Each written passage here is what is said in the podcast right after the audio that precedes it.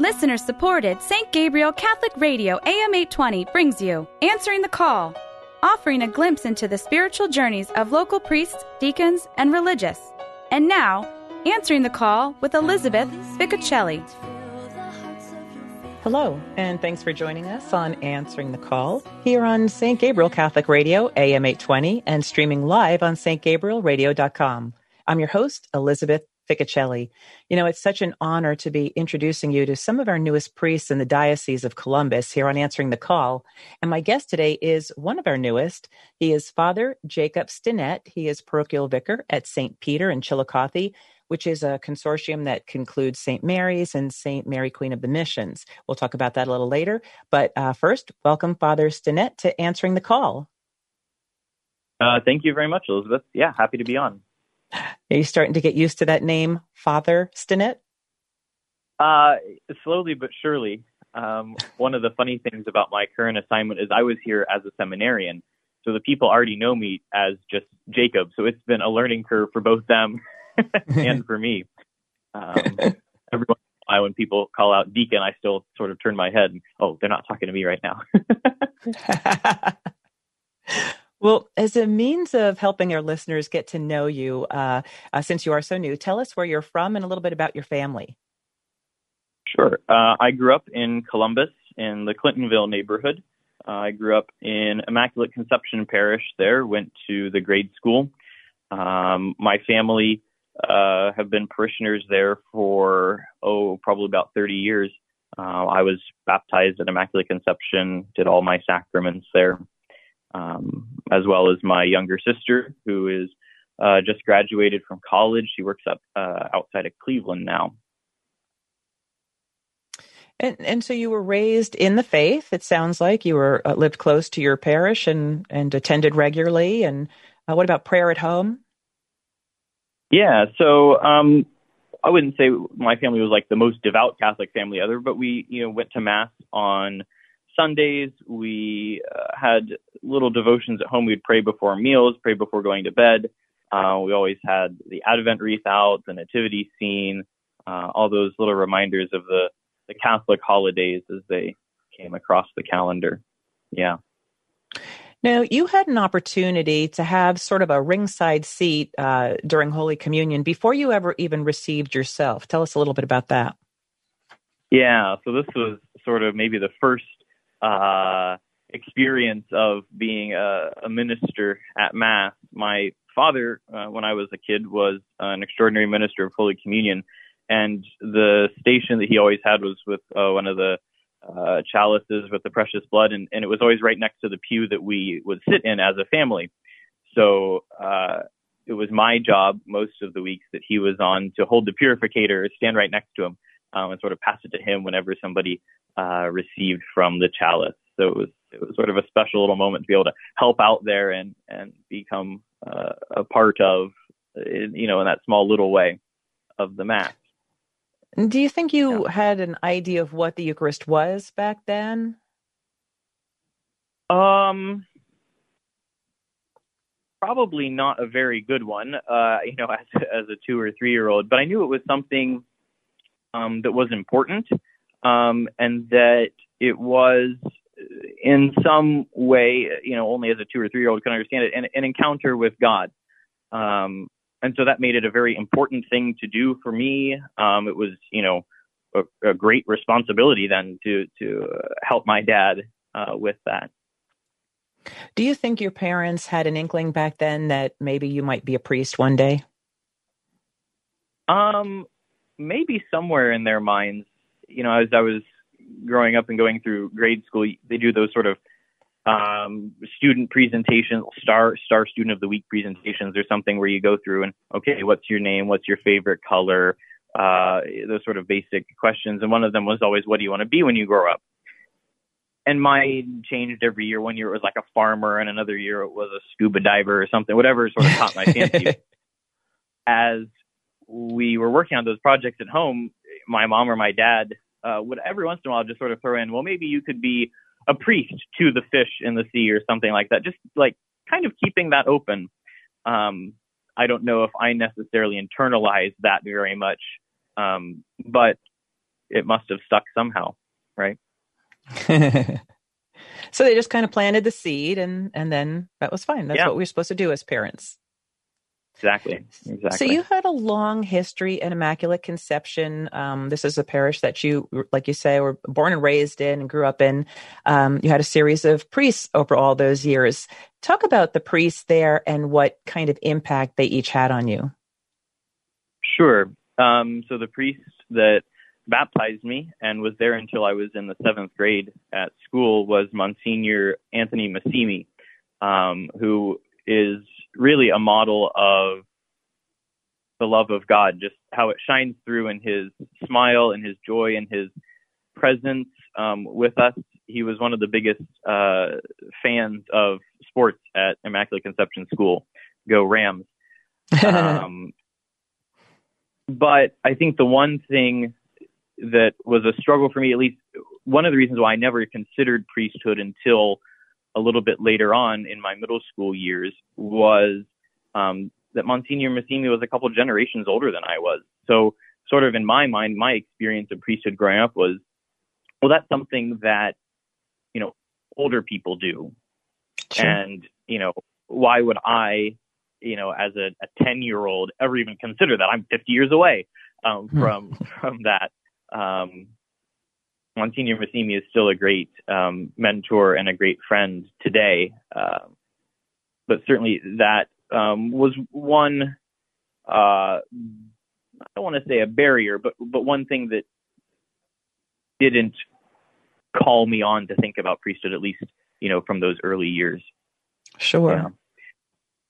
Who came Mhm. after So him? after, yeah, after Monsignor Maloney uh, was our pastor, he was there in uh, starting in seventh grade through uh, the first three years then of my high school uh, as well. So he was um, a little bit more introverted than Monsignor Massimi, um, a little bit more quiet. And that was something that I sort of identified with. Um, I've certainly had to grow in those sort of um, you know, engaging people skills over the years. I think I'm probably more naturally introverted myself. Um, and he was also a little bit younger and still not anywhere near my age, but, but, um, it was enough to be like, oh, okay, someone without gray hair is doing this. Um, and over the course of my high school years, I was the server for daily masses during the summer or, or on uh, school breaks. And in the sacristy, uh, Monsignor Maloney was really great at, just, you know, building up a, a little bit of a rapport, a friendship, sort of uh, guiding me along in my discovering more about the Mass, about liturgy, about about God. Uh, so that was a great, great blessing. And then there would be an even younger priest. Yeah. So now, um, during my last year of high school, Father Hoover uh, became the pastor of Immaculate Conception, and he's still there. Uh, he was my pastor all through seminary. Um, so that was also great to have, uh, you know, someone uh, again not quite my age, but still a little bit closer um, to to make his experience of priesthood uh, more relatable to my formation in Okay. becoming a priest. And I know um, that Father Ty Thompson, and I, maybe I was thinking he was actually affiliated with IC, but I know you crossed paths with him, and I know he would have an important role in this whole thing, and especially in those junior high years, because that's really where your vocation story kind of begins to uh, take off. So, talk about him a little bit. That's right. Um, so my eighth grade year at Immaculate Conception School, uh, Father Ty Thompson was with us the whole year. He was a seminarian then. Uh, he was just Mister uh, Ty Thompson at the time, um, but he was really great at um, being present with us.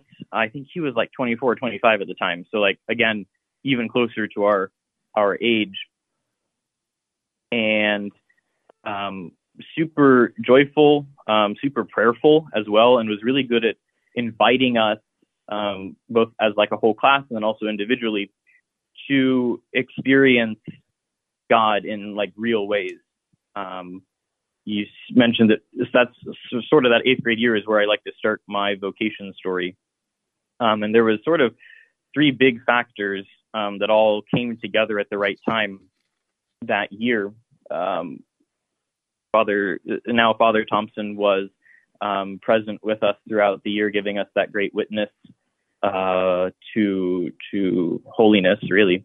Um, so that's the first thing. The second um, was that was the year we all received the sacrament of confirmation, that strengthening of the Holy Spirit in us, sort of confirming the mission that God is calling us on, uh, especially through our vocation. And then the third was uh, sort of the biggest one. One of our classmates, Seth uh, Jenkins, had been diagnosed with leukemia back when we were in second grade, and he oh, had wow. been battling it, you know, over the course of six years. And uh, the spring of our eighth grade year, March, he uh, he passed away from cancer. So that was mm. sort of a, a trauma for all of us. Um, and for me, it was, I think, really the first experience of, okay, I've been taught this faith, and you know, I've said that I believe all these things, but like, here's where it really matters. Like, it's easy to have faith in the good times, but then in the bad times, all right, is that faith real? Is that going to get me through? Is that relationship with God going to strengthen me to respond to what's going on or or just be crushed by the world? Um, and I think both through my formation at home and at school up to that moment, and then also just the help of of Monsignor Maloney, of of Ty, and the eighth grade teachers that we had, they really opened uh, us up to to prayer uh, and gave us the space we need and also brought us together for it. And that was really wonderful for me and for a lot of my classmates.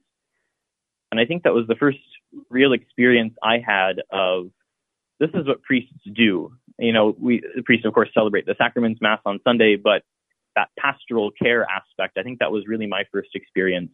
And it was something that was really amazing and something I was like, wow, maybe is that something that I want to do, I could do. Is God calling me to do that? Right. Um, yeah. Yeah. It sounds like they were powerful and supportive witness to you guys, and that is a tender age. Um, and then yeah. from there, uh, for high school, you would go to St. Charles. And, you know, high school, I know, is a time when kids start to discover themselves. They're thinking about the future. In some cases, they have their faith challenged. Uh, what would you say happened to your faith during high school years? Um, so I would say that, like, my faith really started taking off. I started investing in it myself um, at the end of that eighth grade year, and it continued through high school. Um, I think my the biggest area that really informed my faith, developed my relationship with God, was through uh, the sacred liturgy, through the Mass. Um, like I said, I became uh, the daily Mass altar server uh, at Immaculate Conception during the summers and over breaks. Um, started helping a lot more in that aspect on the weekends at the parish, and um, you know, just getting to know other priests, other seminarians through that was really um, good to open up just my experience of here's what other priests are like, here's what they do. Um, you know, there's some commonalities, but each has have their own interests, their own sort of ministries that they invest more of their time in. Sure. Um, at at St. Charles, um, they were also supportive of vocations, um, which was great. They uh, have the chapel there at St. Charles, and a group of us would get together to pray the liturgy the hours a couple of days a week in the morning. Um, they had a sort of an informal club run by one of the religion teachers, uh, Mrs. Lucart, and we would meet maybe once a month. We'd have, you know, a dinner or a snack or something, some sort of food together, and um, she would invite in one of her priest friends, or we would go on an outing to a parish or or something like that, um, just to sort of again broaden our horizons of what is this, you know, sort of the mystery of priesthood, um, trying to make it more and more our experience. Absolutely. Yeah. We're talking with Father Jacob Stinnett. He's recently ordained priest and associate vicar over at St. Peter Roman Catholic Church in Chillicothe, and you're listening to Answering the Call. I'm your host, Elizabeth Ficocelli. So, Father, when would you say the idea of priesthood then really became a serious consideration? So it first popped into my head when I was in eighth grade, um, through those experiences with confirmation, with with uh, grappling with the death of our classmate, and having the presence of the, uh, the priest and the seminarian with us through all of that at Immaculate Conception. Um, so that was when it first popped in my head, and I think my initial uh, response was was really positive. Was like, yeah, let's go go get it. Um, sort of that uh, naive excitement. Um, had no idea what I was even thinking about getting into at the moment. Um, but then throughout high school, uh, those first, I think probably by the end of my sophomore year, um, I'd spent more time considering it, more time in prayer, more time at mass. And I think that sort of um, saying yes to the idea was much more uh, mature and thought out. And it was something that certainly was more a serious consideration. Um, so over those those couple of years, just sort of reflecting more, discerning more, gaining more just practical knowledge and experience of of the mass of knowing priests. Certainly, that's uh, when it became more of a serious uh, yes, I would say. I would imagine your parents were supportive of your discernment since, uh, like you said, they themselves uh, may have seen something in you early on. So, uh, were they supportive? Yeah, absolutely. My parents, um, I think I told them I was thinking about it maybe that summer after eighth grade, and they, I don't think they were surprised. Uh, they were very happy though. And yeah, from those very early days of thinking about it, they've always been behind me of, you know, taking me to mass, taking me to confession, um, and you know, giving those little encouragements uh, in times of you know, struggle or or you know, is this really what I want to do, or just figuring out, you know, growing and knowing myself too. So yeah, right. they've been wonderful the whole trip. That's awesome. So it sounds like Father Stinnett, your calling was gentle, steady, kind of a logical path, you know, kind of straightforward. Uh, so you'd go through the application process. You were accepted into college seminary at the Josephinum. So tell us about your mm-hmm. undergrad years. Um, so yeah, I entered the Josephinum, the seminary, right out of high school, um, which is sort of rare these days. A lot more people, I think, go off to college or work for a few years and then enter seminary. Um, but I thought I was ready, and the the diocese accepted me uh, right out of high school. So I did three years of uh, college studies at uh, the Josephinum, um, and those were good years. I think the biggest thing that I took away from my formation and education in those first three years was just building up a habit of of personal prayer. Um, in high school, I was devoted to to mass and to sort of the the catechesis, learning the truths of the faith, but then internalizing that and with a relationship with God that was, you know, a daily conversation or a daily turning to Him uh, was definitely something that uh, was built up during those first few years in college seminary. Mm-hmm. So academically, it sounds like St. Charles had prepared you well. Yes, uh, absolutely. I, I think my years at St. Charles were m- more difficult than my years at the Josephinum academically. Yeah, so I did a great job. Um, one thing I hear a lot about uh, in seminary is the support that you get from fellow classmates, from the priests there, that you're not all by yourself, you know, going through this alone. Would you say that? Yeah, yeah. Um, so in the seminary, you're living in a community environment. My first year there, the college had, I believe, 92 uh, guys studying across the four years. Um, so there were a lot of us uh, going through the same thing together, um, praying together, learning together, uh, relaxing together. Um, and so in that Catholic community, you're you're sharing um, those more intimate moments of your life, you know, your relationship with God, with each other, and really uh, encouraging each other, being uh, sounding boards for each other, um, and also challenging each other a little bit. You know, um, one of the things that Bishop Campbell liked to do at the end of the summer was have just a little half hour meeting or so with all of his seminarians, and he would always ask the same questions of, you know, what was a joy for you this past year and what was a struggle? And there was mm. one summer I came to him and I said, you know, Bishop, my answer to those questions is the same. It's living in community. because there are really beautiful things. Men praying together is an awesome thing, and it needs to happen more uh, in our church. But also, there's that aspect of you know being in a rock tumbler or iron sharpens iron. Um, pieces of rock break off in a rock tumbler, and, and sparks fly when iron sharpening iron. And so you have those little uh, you know headbutts and and maybe some people that don't get along as well with others, but really, I think that's a growing aspect, and it in some ways it prepares you for parish life. that's right, and it, it's like family. It's it's not that different than family. So after exactly. college seminary, um, sounds like moving forward to theology was the next logical transition. Um, how were those years? Um, yeah, so I applied for theology right after finishing the three years in college. Um, I felt that I had grown in my faith and my certainty about this vocation to the point where, yeah, I'm I'm willing to commit to doing this. Um, and the church responded, "We think you are as well." Um, so those last four years, the years studying theology, um, really intensely, um, they were also, I would say, overall good years. I grew in, again, my relationship with God and sort of made those formal steps um, uh, to to ordination there was um, some struggles in that time.